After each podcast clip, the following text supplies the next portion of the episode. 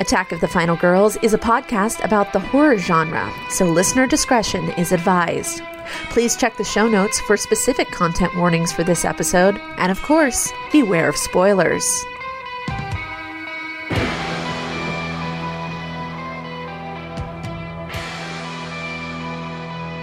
Hello again, everyone, and welcome to Attack of the Final Girls. I'm Theresa. And I'm Juliet. And today is a very special episode of Attack of the Final Girls because we have our first podcast, full podcast guests mm-hmm. on. Uh, we are joined today by Brantley and Nick from the amazing Horror Draft podcast. Soon you'll be able to listen to our episode with them. And today they're on our podcast. So thanks very much for being with us, guys. Yeah, absolutely. We're excited to be here. Yeah, thanks so much for having us. That's an honor. I didn't realize we're the first. So that's that's yeah. phenomenal. Thanks. That's exciting. Yeah, absolutely. We were super excited to do this, uh, as we called it, a crossover episode with y'all. The movie choice for tonight, I think, is going to be a really fun one to talk about. First watch, first, I think, full watch. First watch for Brantley yep. and beloved favorite of Nick. I do like it. Yeah. So tonight we're talking about Cemetery Man, the nineteen ninety-four film. This was, for me, Theresa, this is my first watch ever. It's a favorite of my partner's, but I had never seen it myself. And I love Italian horror because you never know what you're going to get. It's going to be batshit. It's going to be tons of fun. You'll probably see some really weird practical effects. You'll see some very strange storytelling and logic to go through the movie. So I was really excited to crack into it. I'm pretty sure I've seen nearly all of this movie before, but I don't know that I've ever seen it in one single watch through. This is one that's like been on at my house before, and I've caught stretches of it, and I thought I had seen the whole movie, but this felt like a nearly first watch for me.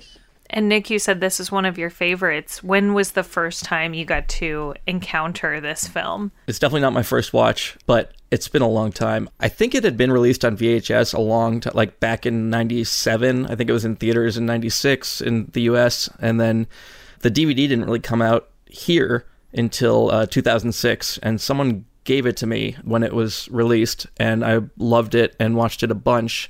And that was when uh, we were in college. And uh, I think... more than anything, what struck me was just how gorgeous the movie was. And I, I don't think that I really...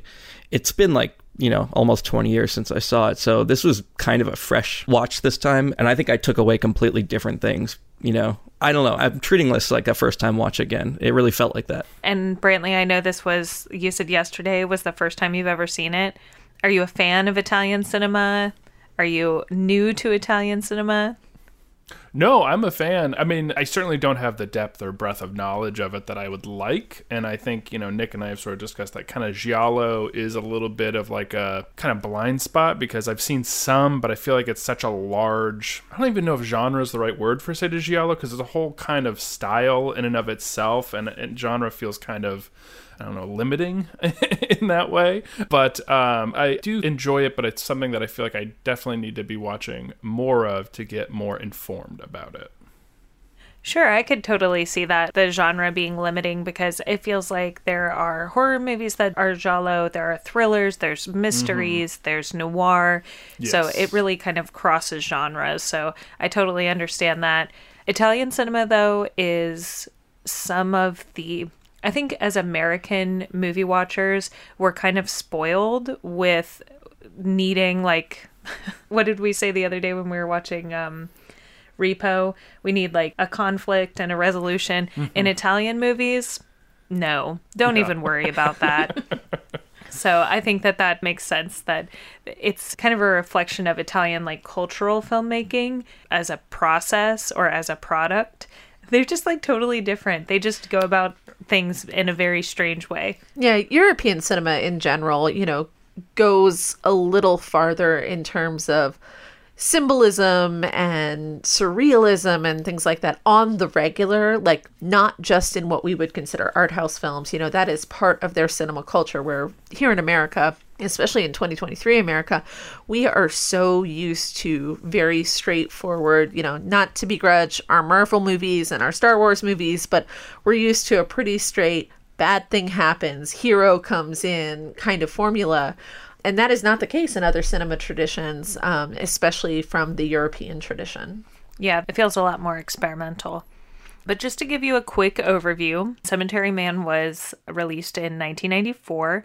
Uh, original title was Della Morte, Della More. It's Italian. And we have Rupert Everett, who plays our main character, Francesco Della Morte. We have Francois, I'm going to butcher this name, so bear with me here, Francois Haji Lazzaro, who plays Nagi. And we have Anna Falci, she plays She. That's all she's credited as. She covers several different characters within the movie, but that's kind of our main cast of characters. Pretty small cast. Mm-hmm. I think that the budget was fairly small on this film, too, but it's about... I don't even know. How do you even describe?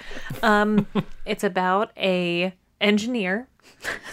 Air quotes engineer. An engineer who is the keeper of a cemetery, and dead bodies raised from the ground after seven days. That's not even the chaos part. And then chaos ensues yes. after that. Yeah. So it's a wild ride through and through. We're going to crack into it. Can't wait to talk about this with our guests, because I feel like this is a movie that must be enjoyed with others. Indeed, indeed. So I want to start us off with a question for the room. Is this a zombie film? I don't even know how to answer that. Yeah. I was going to let Nick answer first, since he's watched this more. I'll answer it this way, which is that um, last night when I was getting ready to watch it, my wife asked me what I was watching, and the only way I could describe it was like, it's an art house zombie film. Mm. It's like a zombie film that's really not about the zombies, but it, it very, in my mind, it very clearly is a zombie film, just because there are undead things rising from the grave. So in that sense, it's kind of cut and dry, but like that's probably the one and only thing that's really cut and dry about the whole movie. Mm-hmm. It's true. Yeah. It's like, in a technical sense, it is a zombie movie, as, you know, people who are dead rise from their grave literally uh, very often within the film. But it certainly doesn't play into many of the tropes of a lot of zombie films that we, that at least that we would be used to here in the U S for sure. Yeah, I would say that to me, they strike me more as ghouls. Mm. You know, zombie movies, at least in the tradition that I'm used to, are merely a metaphor, and we're talking about something bigger, some bigger issue. I don't really see that being the case here. It's almost like a ghost story or a ghoul story more than it is about zombies. Once again, like I'm used to anyways. But what do you think, Juliet? Well, I think it is certainly a movie with zombies in it. And certainly in the more American and British tradition, it does lack some of the things we're used to. But when you think about Fulci, it kind of mm. toes that line, because a lot of Fulci's zombies, especially beyond Zombie slash Zombie two, get into that territory where they're skirting the line between, is it a ghoul, is it a ghost, is it a zombie, is it a something else that's sort of spinning off of these, you know, mainly Romero traditions. So I think it's kind of a yes and, or a yes maybe. And yeah. Also, like, are they even real? You know, mm-hmm. Which we're going to, I think we're definitely going to crack into that a little later. But yeah, like, do they even exist? Is this even something that, you know, are we in somebody's figment of their imagination? But yeah, as the first time watch, I can tell you for sure that I spent a lot of the movie squinting at the T V and just saying, is that the choice that we're going to make in this situation? From the very beginning, like as soon as we start, I'm like, okay, there are choices being made and they're real weird. Mm-hmm. Mm-hmm.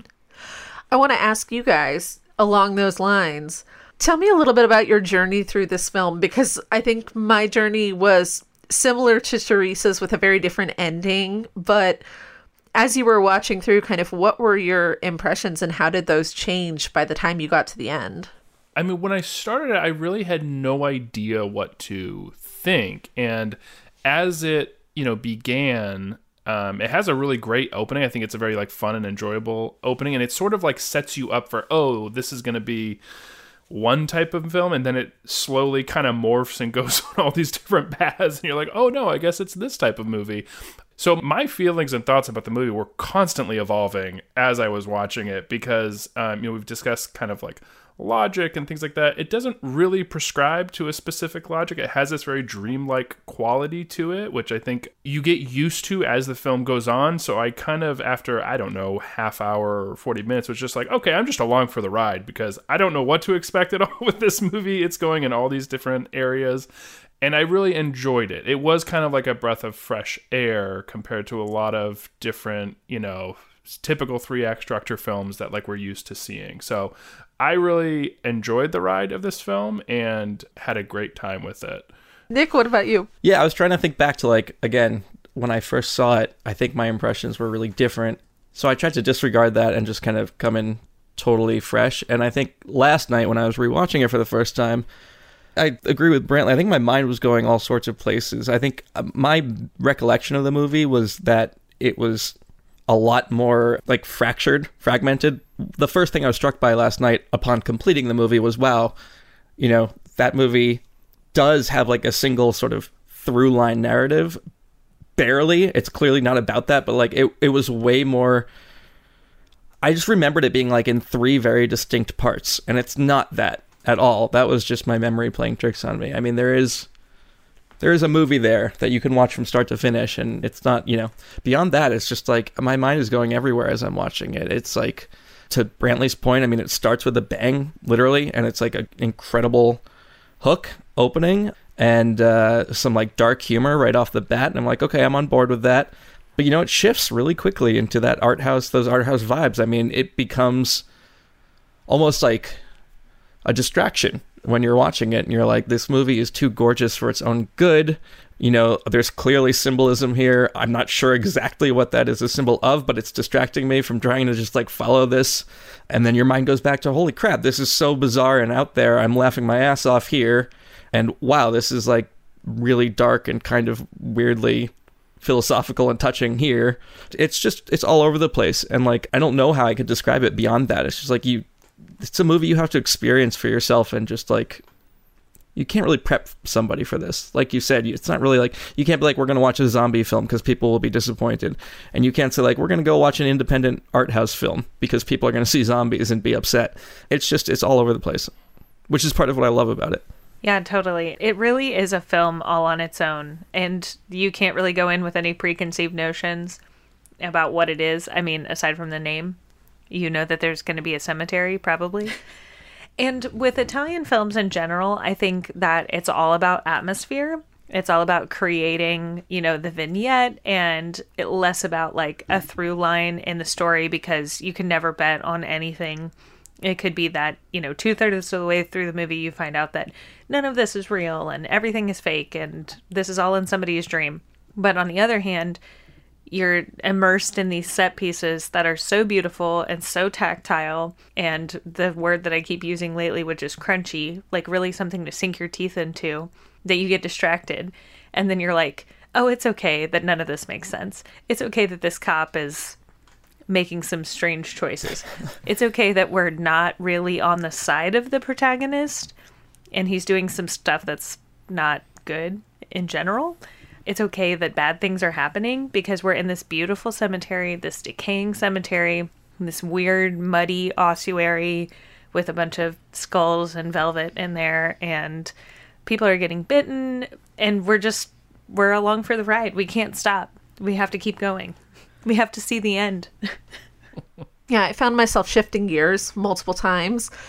Like, when we first get introduced to Rupert Everett, I, I was getting a little sassy, admittedly. I was like, oh, man, here we go. This is like Hugh Grant, My Best Friend's Wedding, all of those rom-coms of the nineties with the forlorn, goofy, yet still conventionally attractive British man. And it is that. But then we like shift gears into, okay, but they're zombies. And okay, now it's getting really existential. And also, I had to shift gears and think, right, Italian comedies, like Italian dark comedies. Um, Divorce Italian Style was one of those like seminal film school films that when I saw it, I was just like, what is this? And I had to kind of remind myself of that dark humor to get into this movie at first, because I was like, wait, people say this is funny. Now, I'm a notorious horror comedy naysayer in general, so I thought, oh, this is just me being me. And then I was like, oh, no, wait, I have to shift my comedic expectations to Italian dark comedy a little bit. Yeah. Um, and then roll from there. Oh, yeah, I forgot that you're not a horror comedy I'm not a comedy Typically, person. Yeah. I don't know what this Divorce Italian Style movie is, but I feel like now... We'll I... watch it. Okay. Is it a horror movie? No. Oh, okay. It's a dark comedy. Okay. All right. I'm down. There's we'll lots of murder, it. though. Okay. All right. Well, we both love Clue, so I'm ready to go. So we are big soundtrack fans, Nick and Brantley. We love a good soundtrack. We love an Italian film score. You know, Juliet can rattle them all off on, off the top of her head because she's a total... I love music, but I don't know any of the names. And Juliet knows all the names because she has to know all the names. So what were your impressions, considering most of the time an Italian movie, especially Italian horror movie, is going to have the soundtrack done all by one composer or one band? And in this case, it was a little different. It was a little off-putting. What did you guys think of the soundtrack?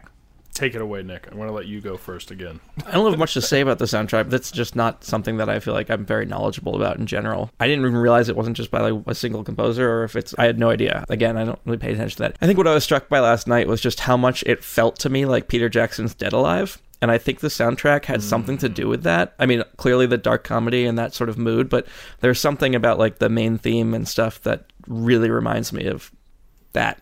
So similarly, I, I feel similar to Nick here, I, and similar to Theresa. I like music. I can like sing along to songs I know. I never know who has like sung them or the bands usually. You know, my wife gives me a hard time about that. I also am stuck. My musical tastes are in like classic rock and folk and punk and everything. And so like I never know new bands and things like that, much to my wife's chagrin, who gives me a hard time a lot about that. But yeah, similarly with this, like I, I didn't realize it was not a single composer and that there was like, you know, multiple people or like a band and a composer and things like that. I will echo Nick's thoughts that yes, it now that he mentioned it, it does remind me a lot of Peter Jackson's uh, Brain Dead there. But I didn't find the score in any way like distracting. To me, it felt like it very much like fit the tone of the film, in that it felt very like kind of haunting in the way that the film feels a little haunting. I think intentionally, because it's, you know, probably dealing with... I mean, it's Della Morte, Della Morte. It's of death, of love, right? So it's it's dealing with these, you know, two main aspects, and I felt the score fit that. I'm going to stop talking now because I feel like I'm saying nothing. Sorry. I fully agree with you. Like, to me, though, I was expecting something different than what we got in terms of the soundtrack. Mm. I don't know if it's just me. I was expecting weird, and it actually fit. And I thought, okay, this is this is not what I was expecting. It's one of those things where like the expectation didn't live up to reality because I was just so far off of what I was thinking. And then having that like Hellraiser clip, anytime there was a motorcycle on screen, it was Ozzy, it was Hellraiser, the instrumental mm-hmm. version of that. And I'm just like, okay, what a weird segue. Yeah. I think otherwise it was all done by the same composer, it was. but it wasn't the composer that they wanted. Mm. So that's another thing. Well, fun fact about the composer, uh, it was Manuel De Sica, who is the son of Vittorio De Sica, who directed The Bicycle Thieves, one of the sort of seminal oh, yeah. European films. So kind of an interesting cinema pedigree there. Yeah, we uh, in the class I taught in the fall, we I had them watch that when we talked about Italian neorealism. I mean, it's a seminal work of that era, so... Mm-hmm. Some of the seminal, like, Italian visuals that I was expecting, we got. I thought that the shrouds, the blowing shrouds, were very beautiful. You see that when she comes into the picture the first time, the grieving widow that Francesco later puts the moves on, slash consoles, slash falls in love with. All of the above. It's a... Uh, f- Yeah, it's a lot going on, but she's got this beautiful gauzy shroud that's like blowing in the wind, and it's very pretty. And you've also got the shroud that he puts over his face before they make out the first time, which I think, especially that red shroud, we see that a lot in Giallo films, like that very vibrant crimson red and the, the like blowing shroud, the very dramatic entrances. which total wardrobe, you know, like envy here. I I was like, man, if I'm ever a grieving widow, I wish I looked like that. Not really. I never want to be a grieving widow. But were there other things that you noticed that you thought were like Italian touchstones, Juliet? Hmm. I mean, overall, just the atmosphere of the film in general. And there were lots of nods to Giallo. You know, all of the night scenes, the way those were shot, were sort of right in line with that sensibility as well. And just the way that some of this imagery factored into the storytelling, I think, is very... I don't know if it's Italian specifically, but certainly of the more Eurocentric cinema tradition. Yeah. What about you guys? What were you seeing? I mean, for me, in terms of, it's not really, it's just, it's like more of a blend of audio and visual, but like that, especially Italian horror, that look of, and it's not as bad here, but the look of like having them record without audio and redub it in post mm-hmm.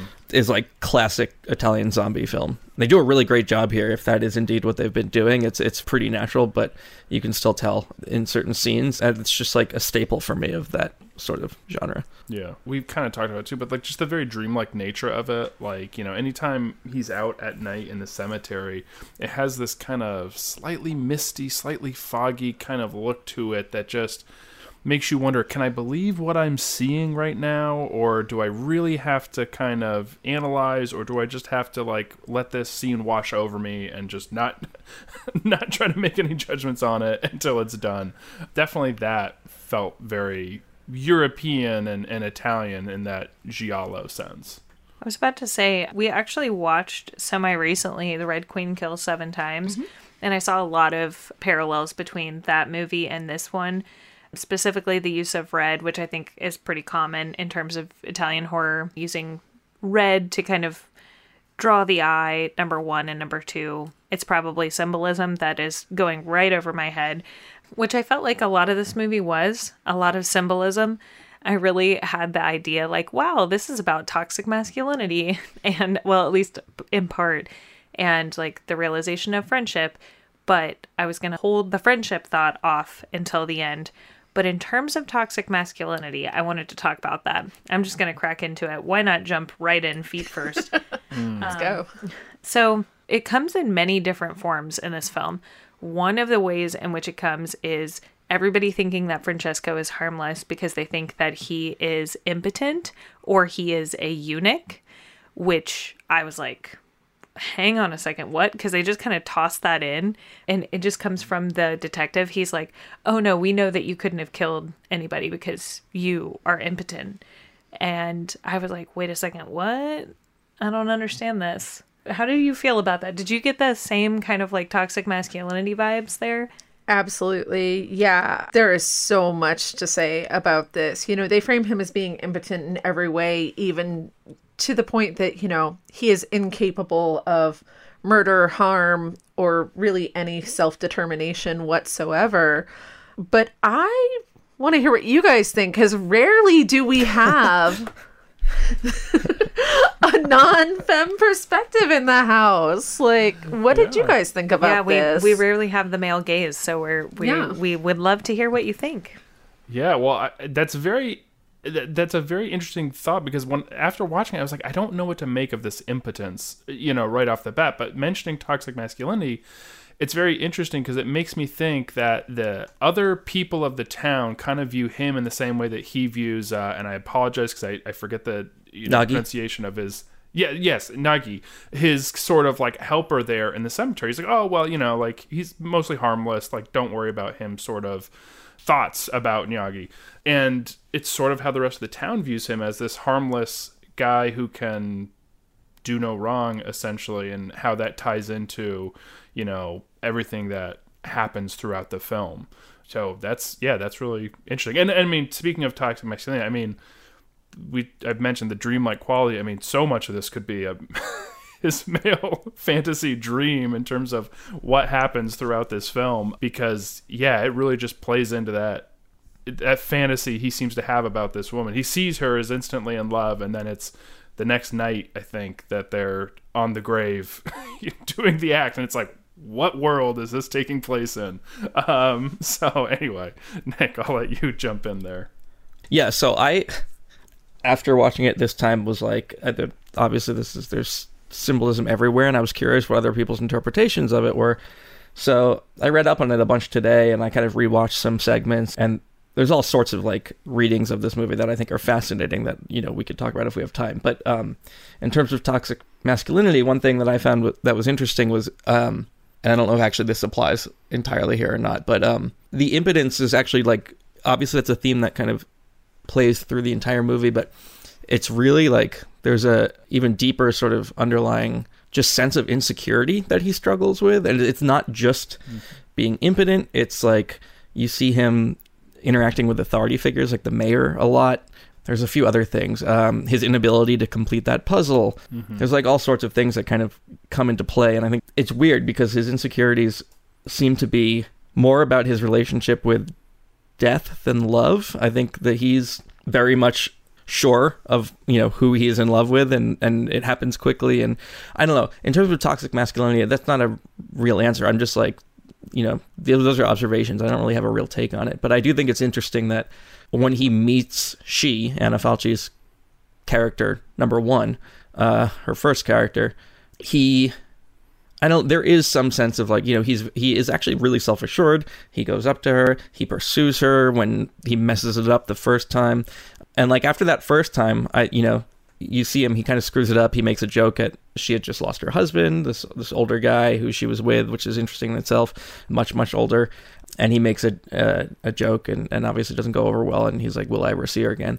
So he kind of bungles it the first time, but then it's weird. Like there's a weird juxtaposition where like, you know, she comes back and immediately he wins her over in the Osu area. Like it's just like instant.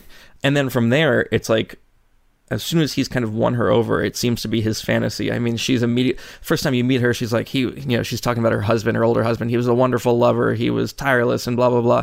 And then the next night, you know, he and she are, you know, are having sex. And she says like, oh God, you were better than him in every way. You're the best I've ever had or whatever. And it's like very clearly just like the male fantasy is like this beautiful woman fell for him in a day and he was better than any other lover she's ever had and all this. I don't know. That part struck me as, as you know, it's a weird dynamic. And he still had to chase her, which often is like a male fantasy, but then he wins her over and right. It's a new conquest for him. Yeah, I mean, like all of that definitely plays into to so much of that like toxic masculinity perspective for sure. Oh, yeah. And throughout the different manifestations of she, we see these sort of different feminine archetypes that are often associated with, you know, toxic masculinity, you know, the sort of Madonna horror dichotomy we see later when we have first the secretary. Who, oh, God, yeah. Yeah, which that that is a whole thing. Yeah. Oh, my gosh. I have so many notes on that. But, you know, she is seen to be the woman who loves him in absence of sex, and her love is predicated on the lack of sex.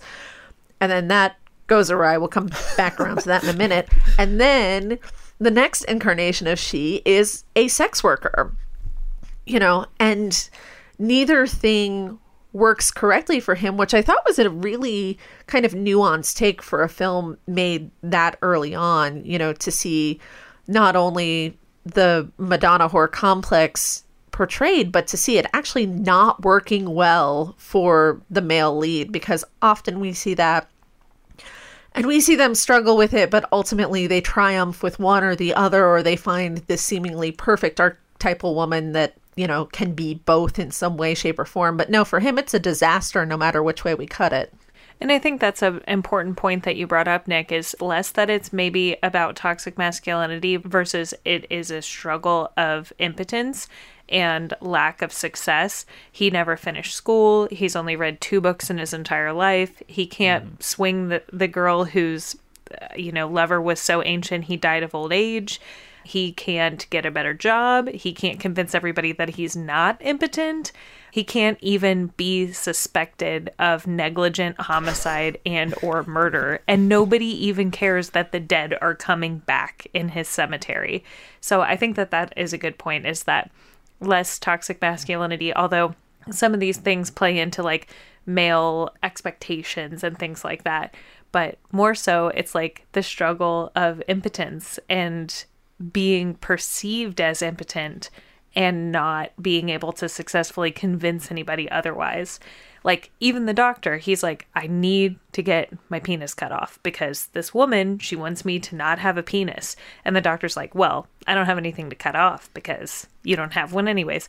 It's like, why would you lie? Why would you go to a doctor and lie? If if you wanted to go and get that done, there would be no reason to lie because literally he has to see it in order to cut it off anyways. So that's a great point. It's way more about impotence and convincing people that you're not impotent or doing acts that prove that you're not. And then, like, he can't even, he doesn't even get to successfully have sex with she the first time before her husband ruins everything for her. So, or, and him, I guess. So, yeah. It's interesting that he is, like, so readily willing to go to the doctor to get, you know, to no get kidding. it removed. But the doctor is, in fact, the one who's like, no, I can't do that. Like, and he tries and he's like, nope, can't do it. I don't know. That's weird. Because he is so willing to just get rid of it immediately. But it's everyone else yeah. who's, like, kind of judging him for, I don't know. Yeah. Well, it's the it. one thing he has power over. You True. know, that right. that is a decision, you know, that's a moment where he actually thinks, at least, and then is proven wrong, like he has control over something, over anything. You know, you would think, you know, we assume, oh, yeah, I have control over my own body. And that is proven wrong when the doctor, you know, denies him, you know, not even the procedure, but the validation of, you know, doing the procedure in the first place. Or even believing right. that right. he can, is capable of having it. Mm-hmm. Mm-hmm. Fantastic. That was, that was a great point. That was a great point. Let's talk about reasoning in this film. Okay. I mean, in as far as you can talk about reasoning in any film, because I think you could make that argument for all film all the time, especially Italian film in general, but so the very beginning of this movie starts out with some questionable thinking and antics, that is the caretaker of this graveyard going to this woman and immediately trying to pursue her in her grief. But really what struck me is more having sex with her in the graveyard right next to her husband's grave. And she's like, oh, I never hid anything from him, so why hide this? And it's like, okay, well, all right, let's, we'll, we'll talk about that choice. And then the mayor deciding to dig up his own daughter to further his campaign in her glass coffin, which I I have to imagine that the glass coffin thing was just a vanity project for him. But I wanted to talk about those two choices specifically because I think everything is kind of predicated on the fact that Francesco has sex with she in the graveyard, and also digging up the mayor's daughter's grave kind of predicates the, like, last third or so of the movie, last two-fifths of the movie. So having sex in the graveyard, not even waiting. You're not waiting anymore. We're not do- going through a courtship. You love her. You're going to have sex with her. How do you feel about that decision to do that right next to her very recently departed husband's grave? I don't even think it really happened. I think okay. this was all in his head. I think it's all a fantasy. Okay. Um, because it's like the classic, you know, I, I, I think we can take it as, you know, either it's, maybe it's toxic masculinity, maybe it's the stuff of bodice rippers, you know, it's that classic, like, lustful romance, love at first sight kind of bullshit, you know, of like, oh, I'm going to meet the one and I'm going to know instantly and we're going to instantly be in love and be unable to keep our hands off of each other. And, you know, consequences on the outside world be damned, including her dead husband who is buried right here. But our love is more powerful than anything. And so we're going to do it. So fair. I think that was like all a manifestation of his, whatever you want to call it, delusion, mania, I don't know exactly, but I think I think the zombies were our first hint, and I think this was him just fully, like, descending into the fantasy world of his own making and his own desires. Yeah, absolutely. I agree one hundred percent with what you say. I don't think we can trust anything we see in this movie as being real. I think it is all happening in his head, perhaps further evidenced by the ending, which I'm sure we will get to. And I've, I've seen some, some, you know, writing on it that think perhaps he's, you know, um, in a coma or something. And this is him trying to reconcile with what he's done that got him there and that sort of thing. But I, I don't know if I necessarily fall anywhere in that line. I just think the film has this dreamlike quality, and all of these things happening are so unrealistic that it is very much just like some sort of weird dream. You know, it, I guess it could be coma, but it also could just be like this dream. It's all just in his head. It, it plays into so much fantasy that we've talked about for this character, even though we've discussed all these failures of him, right? But um, yeah, the, the whole thing just is so absurd almost that I don't think anything can be... We can't take anything at face value in this film. Yeah, I mean, it's there's two decisions there too, really. I mean, like, she decides that, and he decides that, I guess, in, to some degree. And it's, it's you know, it was her husband, and her reasoning is, uh, well, I never kept anything from him, and he would want to know. And then his reasoning is like, well, all right, if that's the case, you know, what, you know, what, I don't know, what better place, what better time than now? And those little lights are floating above them, and he's like, what better thing than watching two lovers make love? Let's do it right now.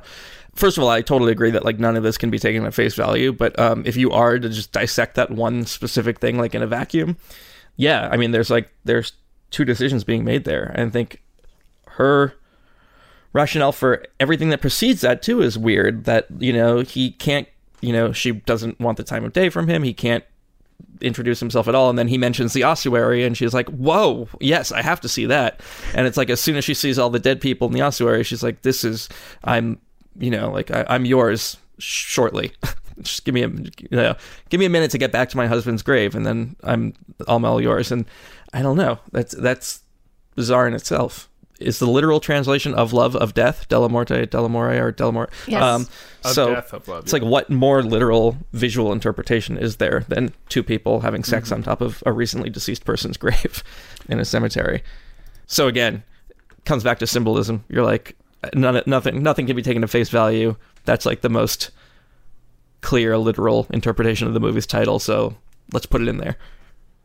And doesn't that just feed so much into his ego too? Oh, let me show you this aspect of my job, and oh, it's gotten you so like enthralled and enticed by me that you can't control yourself, and now we're making love on your dead husband's grave, right? It, it's such like a weird like ego feeding um, aspect.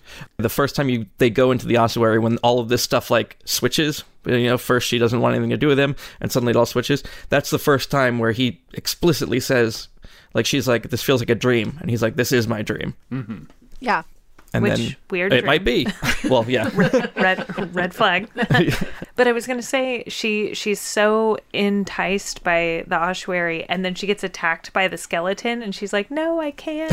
And then she, you know, her clothes get torn off, and then she runs out of the ossuary, and then, uh-huh. and then they're able to kiss in the moonlight in front of this gross fountain, and, you know, afterwards they well what greater dream for the you know rumored to be impotent cemetery keeper than to have a woman that's you know turned on by death, you know that's like, oh, a skeleton, you know that's true. That is very true. That is a, a dream that I mean and and it just like in his dream kind of falls in his lap. I mean yeah. Literally and figuratively, a grieving, broken, you know emotionally scattered woman coming into both he that he cannot attain initially, and then immediately is able to attain the second time, and then they're all of a sudden having sex, nobody's got clothes on, and you're like, okay, all right, and he's like, yes, I did this. Okay, so I have a big question based on something Brantley said. So I read some things that also had the coma theory. Mm-hmm. Here's a sort of twist off of that. Do you think that in real life he's actually Franco lying there in the hospital in the coma? Hmm, that's a good question. Yeah. Yes. Okay. Say more about that. I, no, maybe. Yeah, please, please. Yeah. I want. I'd, I'd love to hear your reasoning on it. So, the answer is I don't know that I would ever have come to that conclusion had I not done a bunch of reading on it today, but I think I read a bunch of different interpretations of the film, and they differed in a lot of ways, but I think the main takeaway, or at least the common thread through all of the theories, was that it was a coma, and most people seem to think it was Franco's coma, and that Francesco, which is, you know, I don't know that it matters, but the name seems kind of similar to Franco in itself, is like basically that Franco may, if you want to take it literally, may or may not have actually killed his family, possibly killed three prostitutes and seven other people shortly thereafter, and then gone home and killed his family, tried to kill himself, and wound up in a coma. Um, I don't know that that part matters so much, whether he did do that or whether he's just a dude who's in a coma. Um, I guess that's open to interpretation, but if you do subscribe to the fact that he's in a coma, then the entire movie is basically him like reckoning with his his understanding of death and of love, and that Francesco Francesco then represents like the dark side of both of those things, and Nagi represents sort of the light side of both of those things. And there's actually a lot of compelling evidence to support that theory that I found really interesting, and it really did kind of color the way I went back and I kind of rewatched some bits today and with that sort of through that lens. And um there's so much in here that's puzzling still that I don't think there's any one way. That's kind of how I feel about The Shining. Like, I don't think you can just look at it and say, well, this is what I think it is, really. But I do think that's a really, really compelling theory, and there's a lot of evidence that supports that that might be one of the many things that's going on in this movie. So I agree with the compelling evidence, similar names. They both have these sort of dead-end jobs that they seem to have their issues or with or straight up hate. And one thing that I read today, I thought put it really well when it says, like, um, people who are rising are the living dead, but Franco and Francis are the dying living. Like, they're not really living and existing in life. They're just kind of going through every day, and it is treachery, and um, they're not really experiencing life in any way. And I completely could buy that Francesco is this figment of Franco's imagination as he is in coma and is reconciling with what he's done or what has happened or whatever. So I could certainly buy that they are the same character. The bottom line with my interpretation of this movie is I don't know, though, because I feel like so much of it is just like, it could be so many different things, which is sometimes really compelling in like any film, not just horror, because, you know, it, it leaves you being more curious and wanting to watch it over and over again. And, you know, for Nick, that's The Shining. For me, that's a movie like The Hitcher. I have no idea what some of the symbolism means in that movie, and I've watched it over and over, and I keep thinking it's one thing or different things, and I go on little deep dives looking at, like, mythological figures and things like that. So this Cemetery Man has that very similar vibe to me. But I could one hundred percent buy that Franco is the same character. Absolutely. Because I could buy just about anything with this movie. I, I find that really interesting because I hadn't considered that take prior to you just saying that. I mean, I had thought that maybe like this is a fever dream, but I never really thought Franco and Francesco were the same, and now it seems very obvious that that is one way that the movie could be interpreted, a very valid way.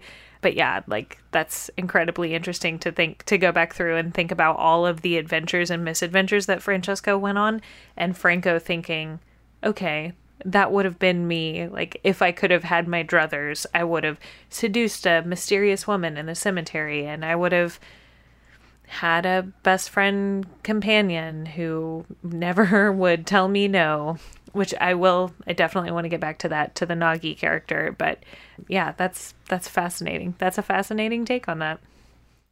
I think it's really interesting to look at it from that angle. It makes me immediately want to go back and watch it like three more times, just watching it with that assumption and seeing if it works. And then, you know, looking at some of the other theories and then watching it with that assumption and the seeing which one works best for me. You know, um, I'm kind of like you, Brantley, and, and you, Nick, with The Shining, where there are certain films that I like to kind of like, you know, draw my own questionable conclusions about, and then read up, see what other people are thinking, and then try to watch it and see if that works for me, you know, knowing that there's mm-hmm. like no right answer, and going through that work of deciding, like testing out the theories and seeing which one works the best for me. And I think this is a movie you can totally do that with. I've never done that in my life. No, I'm just kidding. You should. It's fun. It's a weird kind of fun, but it's fun. No, I've, I've definitely done that before. It's not like we have a film analysis podcast. Or I mean. One thing I thought was really fun about this movie, and something that you didn't really see, at least not largely, in films in like the mid to early nineteen nineties, is them kids are not safe in this film. Um, it doesn't matter if they're a regular kid. It doesn't matter if they're a village kid. It doesn't matter if they're Boy Scouts, literal actual Boy Scouts. They're going to get a bullet to the brain. And I just thought that was hilarious. I mean, granted, like, take that how you will, and I understand that people will uh have different interpretations about harm coming to children, but these are like ghouls. There's a very ridiculous bus crash, there's a motorcycle mm. crash, there's like this whole thing. The the detective is laughing for some reason afterwards. The Nagi is laughing, but that's mostly, I think, because the detective is laughing and Nagi is just a mirror or a, you know, a foil to the action that's happening otherwise. But that's something that you didn't really see very much, especially not outside of horror. But yeah, in the mid to early nineties, you weren't seeing a bunch of dead kids in films. Not very much anyways. Yeah, especially kind of rando kids, you know. It wasn't like some big emotional struggle and, you know, we lose one. This was like, hey, here's a, you know, here's a whole bunch of Boy Scouts. That's, I mean, other than like certain, like, you know, shot on video or B or Z grade, like indie films that were going for that shock value, you know, like almost trauma-esque. But in, you know, in something that's a little more cinematic even, you definitely were not seeing that in that era for sure. And they wrote an entire song about it. They yeah. wrote, they had like a, at the funeral of all the kids, they had a song about how the Boy Scouts will never make it to the Boy Scout picnic and they never should have gone. And I was just like, this is, this is fantastic. I thought it was really funny, but I could absolutely see how somebody could get whiplash going from like funny to serious to charming mm. to heartwarming in this movie. Just like, okay, now we got dead kids. And then immediately afterwards, Francesco's having to shoot them. So it's pretty intense. It's like a lot of whiplash. I don't know if you guys felt like that, if you felt like the tone was just like all over the place for this movie. Yeah, absolutely. I mean, and that's why when thirty or forty minutes in, I was just like, I just gotta sit back for the ride because this thing is gonna be a roller coaster. I'm just, I just gotta be here for it. That's one of the reasons I think that, you know, they can get away with something like that, like killing a bunch of children, is just because the the absurdity of everything that's happening around that. Like, it doesn't play itself straight, and if it did, I think killing, you know, seven or eight children on screen would probably not have gone over as they were finishing the film. Yeah, and, and it works. And it's, that's the first, well, maybe it's not the first time, but I think it's also interesting, like, they make such a point of saying, like, seven days later, they come back, but they, like, throw that rule out the window immediately. Oh, yeah. It's gone. And then so it's, quick. Like, yeah. It's so bizarre that there's, like, no logic to even that. Like, the one thing that you would think there are, like, this is the rule of the film that we just wrote and set. But no, fuck mm-hmm. that. We're going to, like, throw that out the window.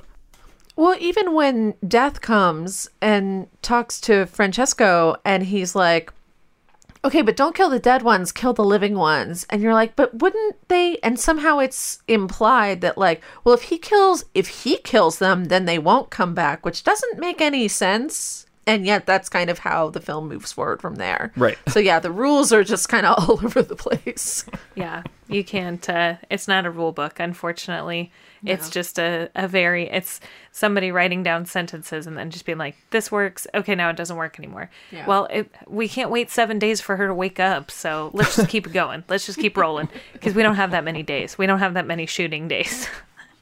Okay, so I wanted to talk about the narration, the aspect of the movie where Franco is narrating the film, and it kind of feels like a noir, like a crime noir, where you, you're like, he's going to go and get the cash from Bugsy or whatever. I'm just making something up. But yeah, the narration I thought was fantastic because it goes between actually being like uh, exposition to being like this like flowery poetry at moments. I wanted to ask what you guys all thought about it. Juliet, you go first. Well, you know, the sassy thing I said when we were watching that I'm going to say now, which is I'm pretty sure Ewan McGregor watched this movie and took all of his Moulin Rouge voiceover tips from this movie because it's all like this very whispered, very British, like, the woman I loved is dead. And I was like, wow, this is just, like, I think Ewan McGregor watched this. So that's my take on that.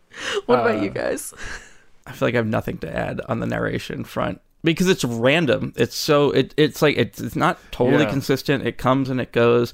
And sometimes he is saying these really like brooding, dark noir type things. But half the time he's talking about how beautiful this woman is, how much he's like head over heels in love with her. And it's like the opposite of what you would expect in that kind of narration.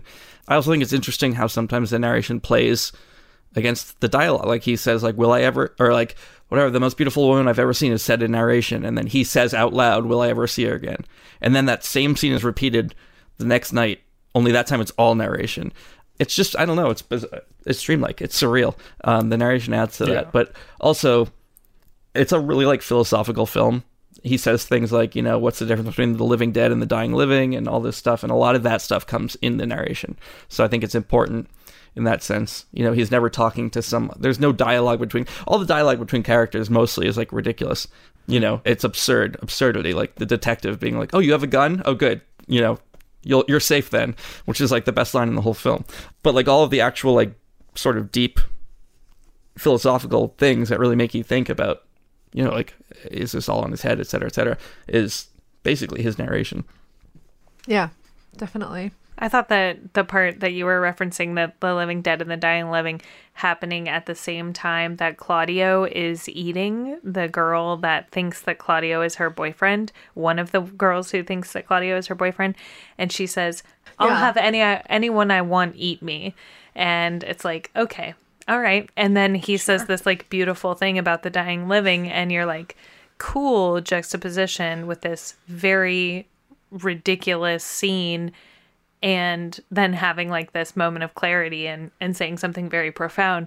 And you have to kind of wonder, was that the plan going in, or did they have to do this to kind of like string the movie together? mm. That's an interesting question. I mean, I find that the voiceover in certain respects, it's almost like Hamlet-esque, you know, like the the whole, if you string together all of the voiceover, it's like, you know, to be or not to be, you know, in a way. And I would be curious to know a little more about that scripting process, to know like where in the process did that come, you know, and how did these sort of two things fit together? Um, this overarching dreamy narration, this absurdist, you know, action and dialogue, and then the sort of overarching thing of, you know, this is probably all an absurdist dream or hallucination or whatever, depending on your interpretation. Like, I'm fascinated by the way things like that are written, you know, and then how the filmmaking comes into it too. You know, was that all on the page, or did some of that then come out in the technique? That's a yeah, really good question. Yeah. And well, that's... this is based on a graphic novel. Yeah. It's based right. on a comic book. So I wouldn't be surprised if a lot of this stuff that ends up being his narration is stuff that's in, like, you know, a box in the panel that are his thoughts or something within the graphic novel. So I'd be very curious to read it and, and, and know that. Apparently it's based on a novel. And then that same oh, author wrote Dylan Dog, a graphic oh. novel that's similar. And then the character of Della Morte, Della Morte, or like Francesco Della Morte, then wound up also in that comic book at some point. That's what I was reading. So I'm not sure how oh, faithful. And no, well, no, I mean, it's a, the same thing applies. I was just like, it's a weird history where like the novel came out, mm-hmm. then this other comic book, then the movie, and then that character went back into the comic book. It's just bizarre. Interesting. Yeah, I've okay. been wanting to get my hands on the comic book. As a as a comic book person and as somebody who has written comic books, like, you can apply a lot of those cinematic techniques like voiceover and things like that and do it really beautifully on the page in the same way that you can do it in a movie like this.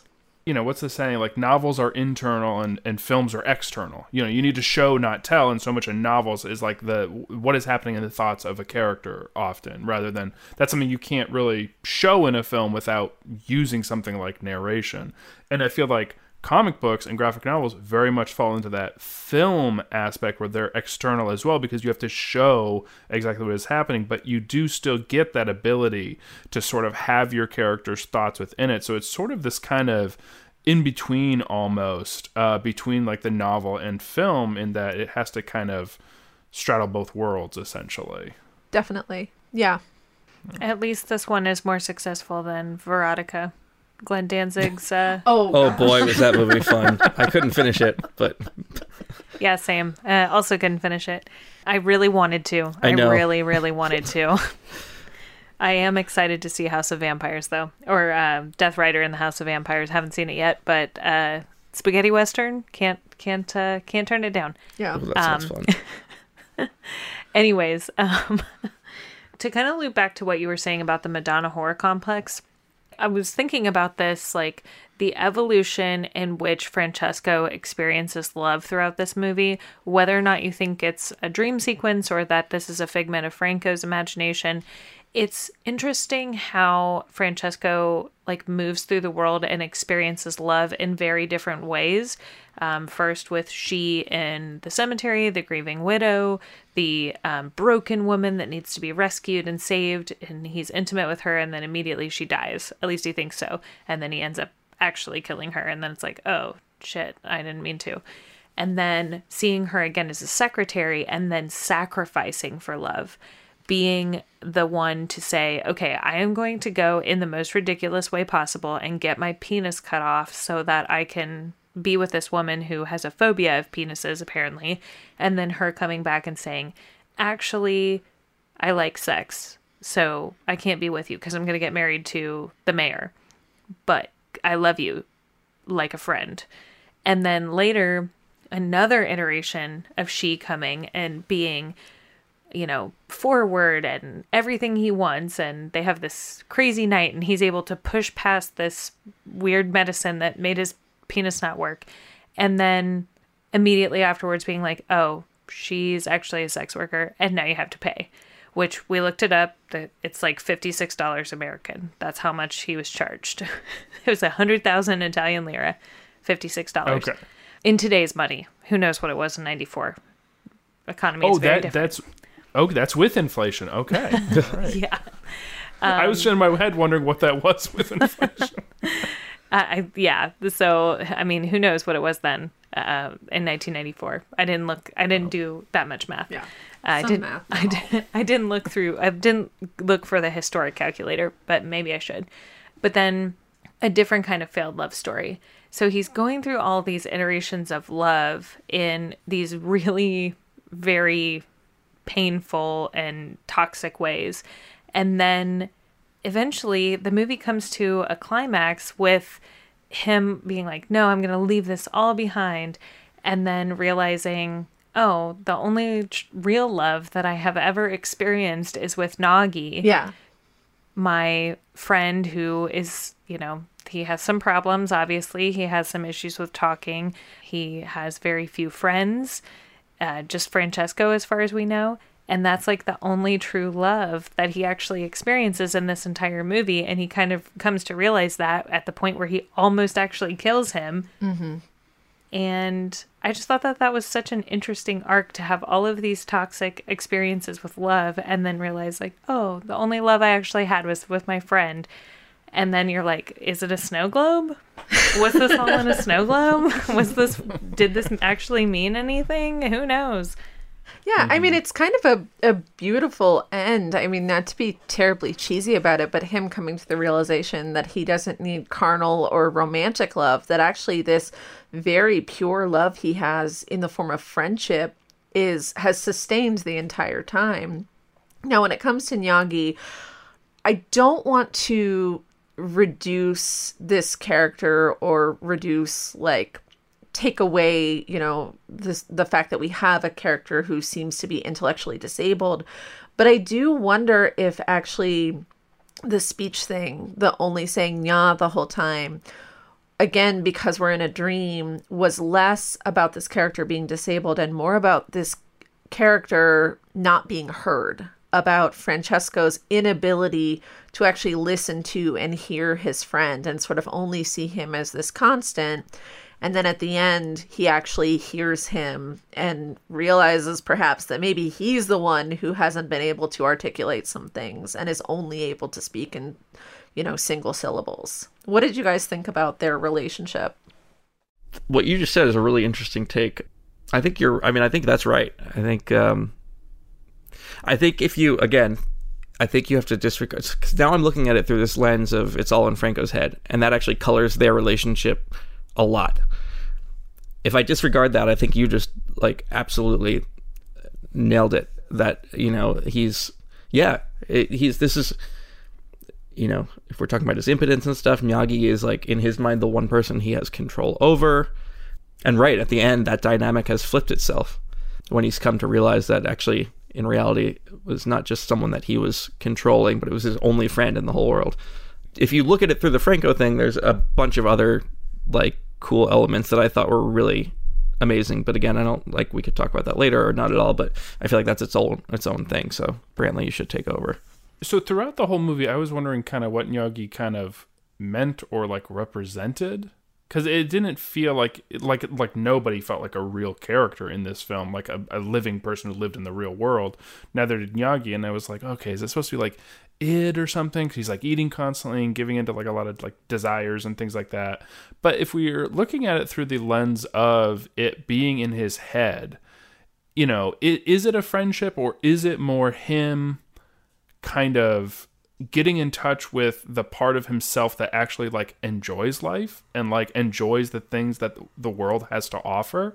Because throughout this, like we talk about, he's, he could be construed as one of the dying living. He, you know, he's not really experiencing the world, doesn't seem to get joy out of really anything, but Miyagi does. And he's viewed as a simpleton throughout it, but maybe it's more him like recognizing, oh, this, I need to open up to this aspect of myself who can, you know, take pleasure in the world, essentially. Yeah, with banana sketty. Yes. Banana pa- banana pasta, uh, weird chocolate ice cream, maybe. I think that's what he was eating. You know, just covering the leaves in the wheelbarrow, trying to keep them from mm-hmm. blowing away. A futile gesture, but one that Nagi is still doing. So, yeah, I kind of came to that realization as we were talking about it. I was like, oh, that's that's really what, that's at least what I pieced together towards the end, is Miyagi is like the only true friend that he's ever had, or that aspect of himself that he should have been embracing this entire time and listening to and appreciating. But instead he was like, no, I'm going to have sex with this lady in the cemetery and we're going to, it's going to be great. We're clearly going to have a healthy relationship based off of this.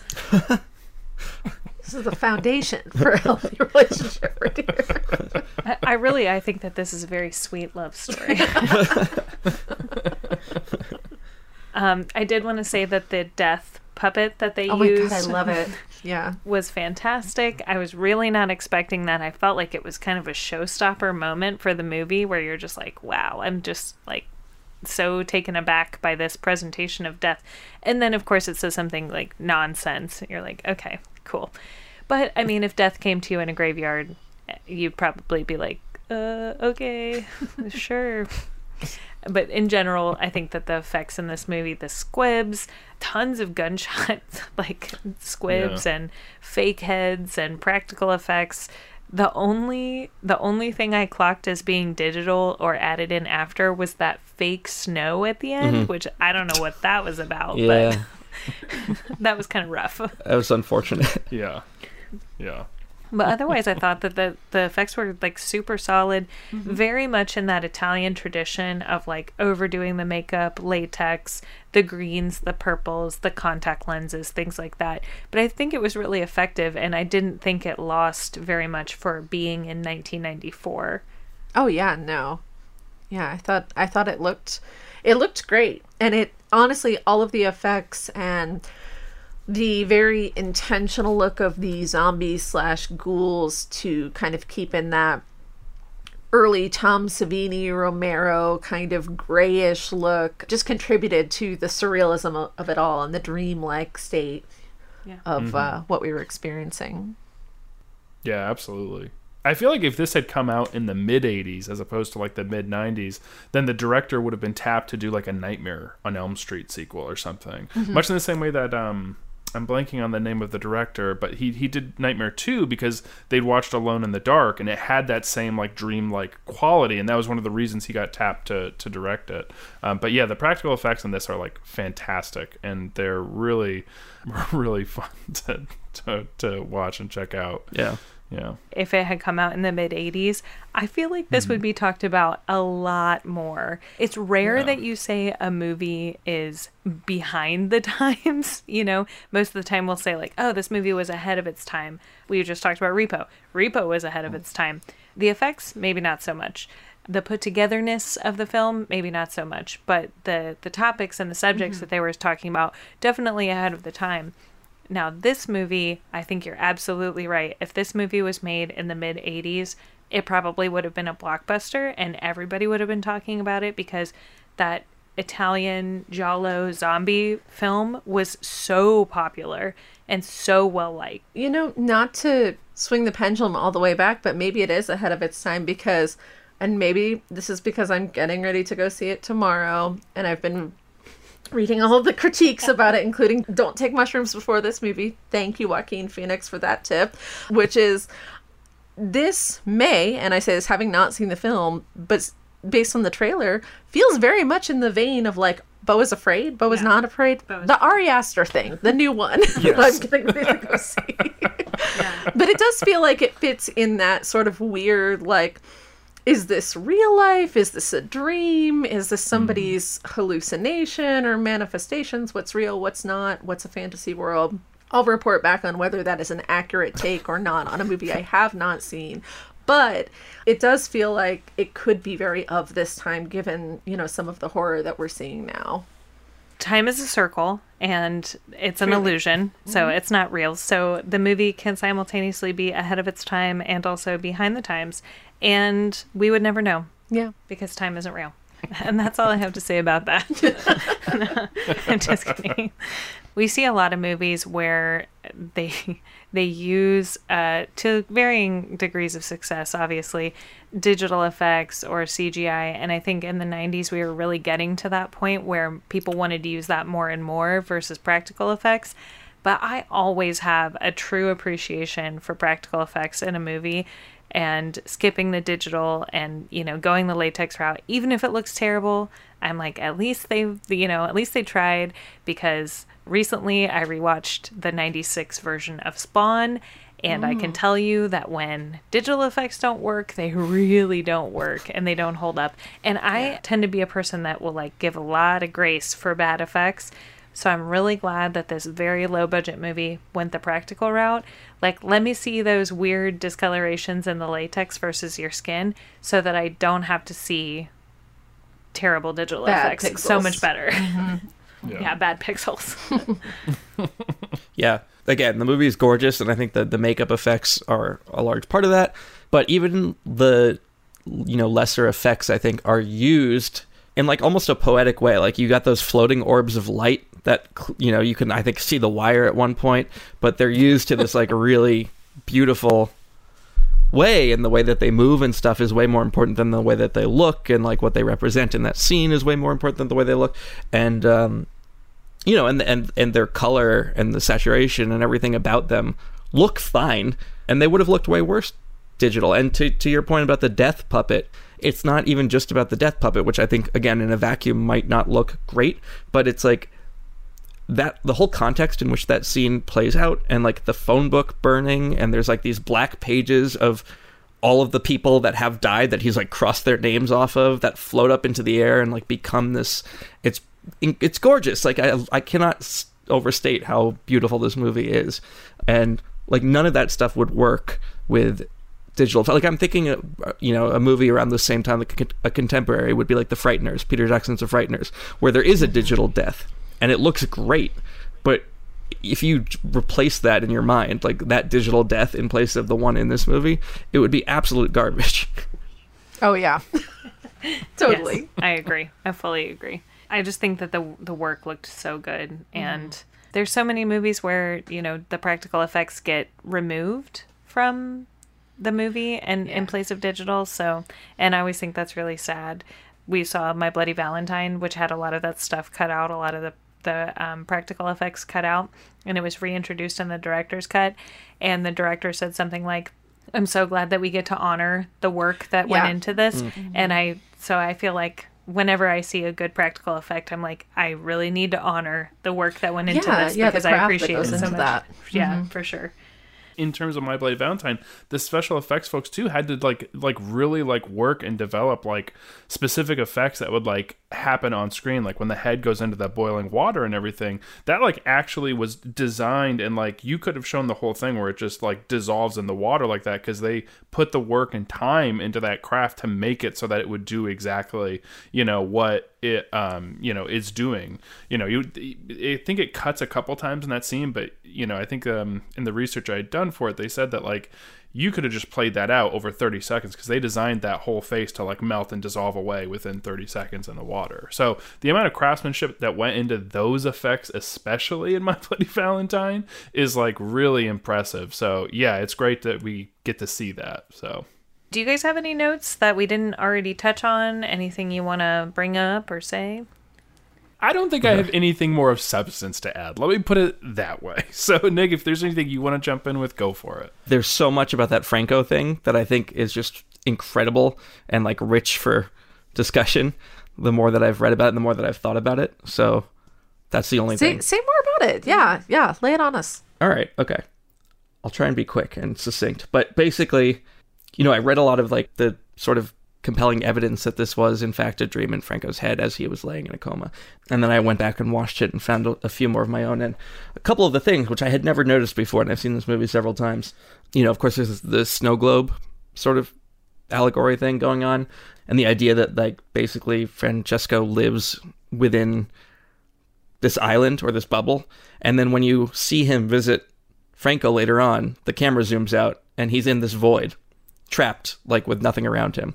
So there's a parallel there. Again, the idea that Francesco is, like, representing um, the dark side of love and death, and, and Nagi is the light side. Nagi is the only one who successfully kind of finds love with that head. Nagi likes the sunlight, and Francesco comments, oh, the weather's gone bad, as soon as the sun comes out, which is, like, a literal light and darkness thing. Francesco never understands death. He can never put the skull puzzle together, but Nagi does it immediately, which is interesting. And what I noticed this last viewing was really interesting was if you go into the Franco scene at the end, when Francesco actually kneels next to him, he very much looks like the literal, like, sort of devil on my shoulder thing, where this guy's lying in a coma and Francesco's just there, a little thing. And it's at that moment that Franco basically dispels the dark side and, and says, like, no, I don't know you, get out of here. And that's when he turns and he drives off and he finds out this is indeed a snow globe. And um, Nagi starts talking for the first time and Francesco can't say anything. And it kind of goes back into the snow globe. And when you see the snow globe at the end, this is what I never noticed, their positions have switched from the snow globe at the beginning, which is also really interesting. So there were, like, two practical snow snow globes that they made, which I I would never in a million years have noticed had I not read about that. So there's like, I had not noticed that at all. So thank you for pointing that out. Yeah, yeah, I had to go back and check when I read that. I was like, no, they didn't. I've seen this movie too many times. But absolutely they did. So initially when I watched this movie, I was just like, this is bad shit. Like, it's just crazy. It's bonkers.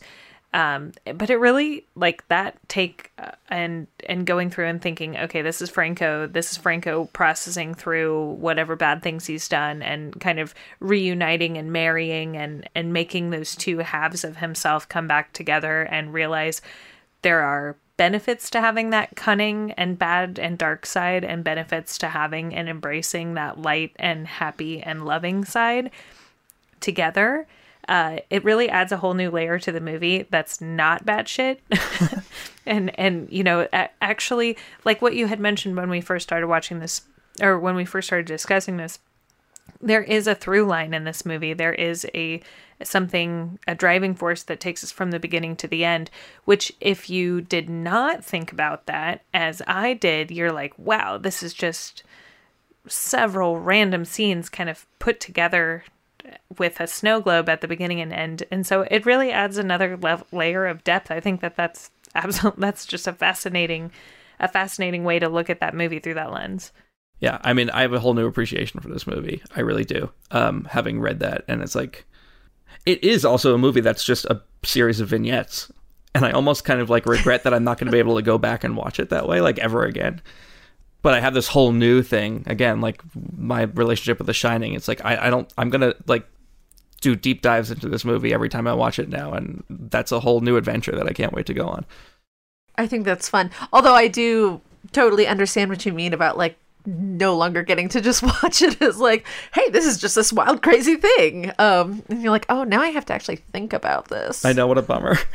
Yeah. So first and foremost, thank you guys for being on with us. This was so much fun. Tell folks where they can check out Horror Drafts and all of your stuff. Yeah, absolutely. I mean, you can find us um, on any podcast uh, provider that you listen to. So uh, just search for Horror Drafts and uh, we should come up. Uh, you can find us on Instagram at Horror Drafts. And I believe we're Horror Drafts on Twitter as well. But to be honest with you, we're not on Twitter very much anymore. It's mostly just Instagram at this point. But uh, you can find us there. And up next for us, we are diving back into the world of George Romero, but we're doing a non-zombie film this time. What? Because I can't always have my way. I didn't have anything to do with this. I just want to make that clear. You know, I thought it's time for another Romero movie, but let's, you know, you can only listen to me talk about Romero zombies for so long. So let's go with something a little different. We're going to uh, check out nineteen seventy-two's Season of the Witch. We've got housewives, we've got witchcraft, we've got, you know, our favorite topics about why average people should not dabble in the other side. Uh, and it should be a great time. Yeah, all my favorite things. Housewives, yeah. Witchcraft, telling people why they shouldn't do witchcraft. That's mm-hmm. my favorite stuff. So I'm excited. Thanks for listening to Attack of the Final Girls. Find us online at attack of the final girls dot com. We are Attack of the Final Girls on Instagram and TikTok, and Final Girls Pod on Twitter. Our theme music is by House Ghost and is available on Rad Girlfriend Records. Be sure to subscribe on your favorite podcasting app so you don't miss an episode, and rate and review on Apple Podcasts so more people can find the show. I'm Juliet. And I'm Theresa. Until next time, stay scary.